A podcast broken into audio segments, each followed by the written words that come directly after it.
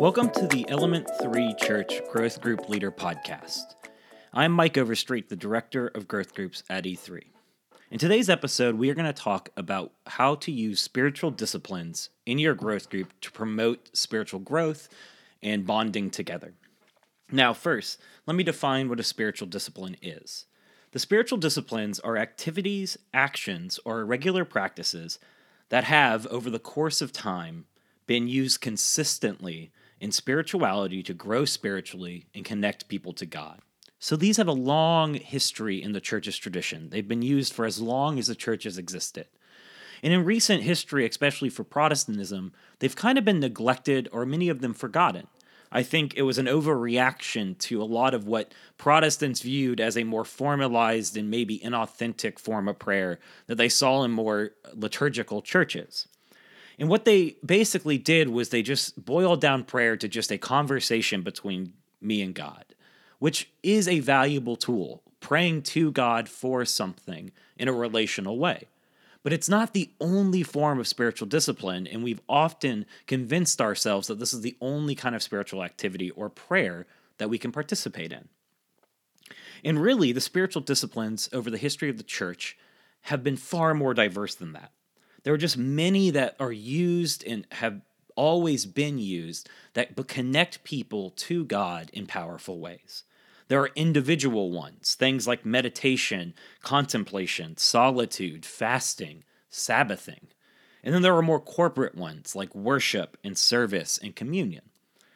And these are all great things to introduce to your group and to use in your group and to teach people in your group how to do and they can be a great way to do a number of things spiritually within the context of a small group. They're a powerful way to hear God in a new way. So, a lot of people, for example, think of prayer only as talking. But teaching someone to do a prayer that's about listening, about silence, about solitude, lets you hear God in a way that maybe they haven't before, which can be a powerful experience. Using different spiritual disciplines can also be an excellent way to mix up your meeting's rhythm people can get used to and comfortable with the normal rhythms of the group. And having the group time end or begin with a new discipline can be a great way to introduce something fresh and new and just to, to excite in the or excite the group with something more spiritually unique. Another thing that it can do is promote deeper reflection. It can be a time for silence within group where people take the conversation you just have and just sit with it and see what comes in that silent moment. They can be a great way, like I said, to introduce and teach attendees how to pray, how to pray in different ways. I think we often tell ourselves that there's only one way that we can pray. And this has often led people to not pray at all when they don't connect with things like intercession or with different forms of speaking prayers. And instead, there's this diverse group of prayers. There's this diverse way of engaging God that maybe they will connect to more, and maybe they just haven't thought of it as an option yet. So, introducing spiritual disciplines in the group can be a great way to introduce someone to a prayer practice that might change them forever. And lastly, it's a great way to bond your group together with a shared activity, whether that be service or meditation together or Sabbathing together or retreats. And it can also be a great way for you as a leader to be to be creative to really challenge yourself to think of a new way to restructure the group, to play with it, and to have fun with it. Now, for the rest of the episode, we're just going to talk about a couple of the spiritual disciplines that I've used in my growth group that have been powerful, just to give you some ideas and to maybe get the wheels turning. So, my favorite one is a form of listening prayer in which we read scripture. So, what I have people do, and I usually use this to end the time, is I've picked a scripture beforehand that kind of speaks to the topic. And I have people close their eyes, take a couple deep breaths, try to get centered, and then I read that scripture over them. And I ask them to sit with it for a minute in silence after I'm done reading and just process what comes to mind. And then, as they feel called, starting with me, I just say out loud and then they say out loud what came to their mind in a short sentence. So if we're talking about let's say, poverty. I'll read a Bible verse about caring for the poor, and then we'll have a minute or two of silent reflection and breathing. And then people will just start speaking what came to their heart.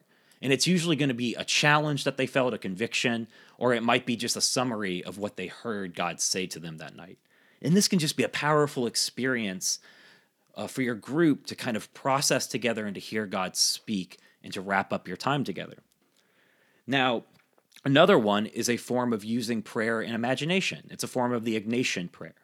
So I'll pick a story about Jesus, for example, let's say a healing.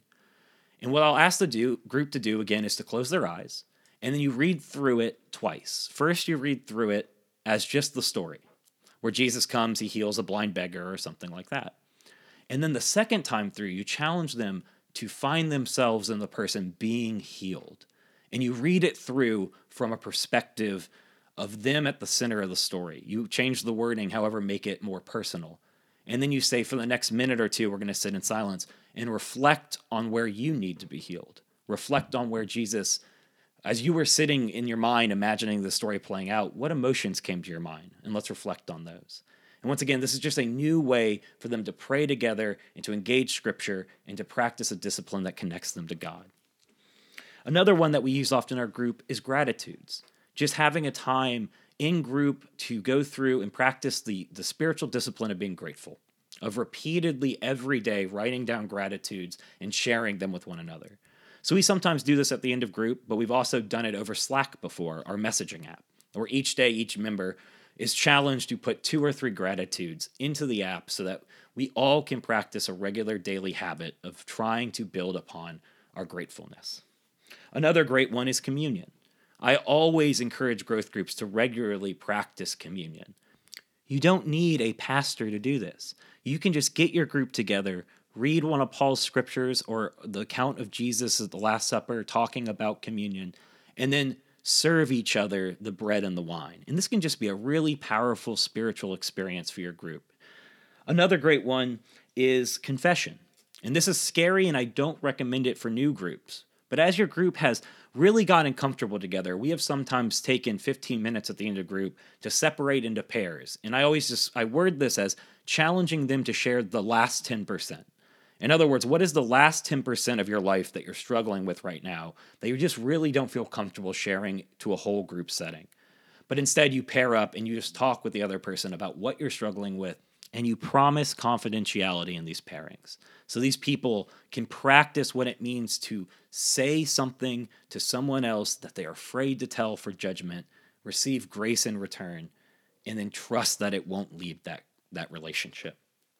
Next, there is uh, and I'm just going to go faster through these last ones, but there's things like fasting, which we've done for Lent this year. Our group all fasted together. And it could be food, but it could also be things like social media or Netflix or anything that you think would be powerful as a as a surrender over the course of a, a short season. You can do a Bible study or a devotional together. Once again, I always recommend this to even over a Slack app. You could post every day a devotional and just have five to 10 minutes where the whole group responds to it and what they got out of it. You can also do service, which we always encourage our groups to do serve together in some sort of local project. And there are many more. This is just the beginning of it. Um, there are things like retreat, going away together as a group into a silent place for a weekend. There are things like Sabbathing together, unplugging, and as a group going out and exploring or just spending time together in a quiet, peaceful moment. And what I would recommend is this book called Spiritual Disciplines Handbook by Adele Calhoun, C A L H O U N. And it's just a great book with uh, almost like I think it's like over a hundred possible different spiritual disciplines and what they look like and how to do them, and some great guides for what it might look like in a group or in an individual setting. So I recommend that book. Check it out, see what strikes you, and then use it. And above all, be creative, have fun, Overcome the fear of trying something new, and don't be afraid of trial and error. With a lot of these practices, your group will respond as if it's weird at first, but as they get used to this new form of prayer or spiritual practice, they will actually really grow to enjoy it. That's been my experience, and it can be a powerful way to bond your group and to grow together.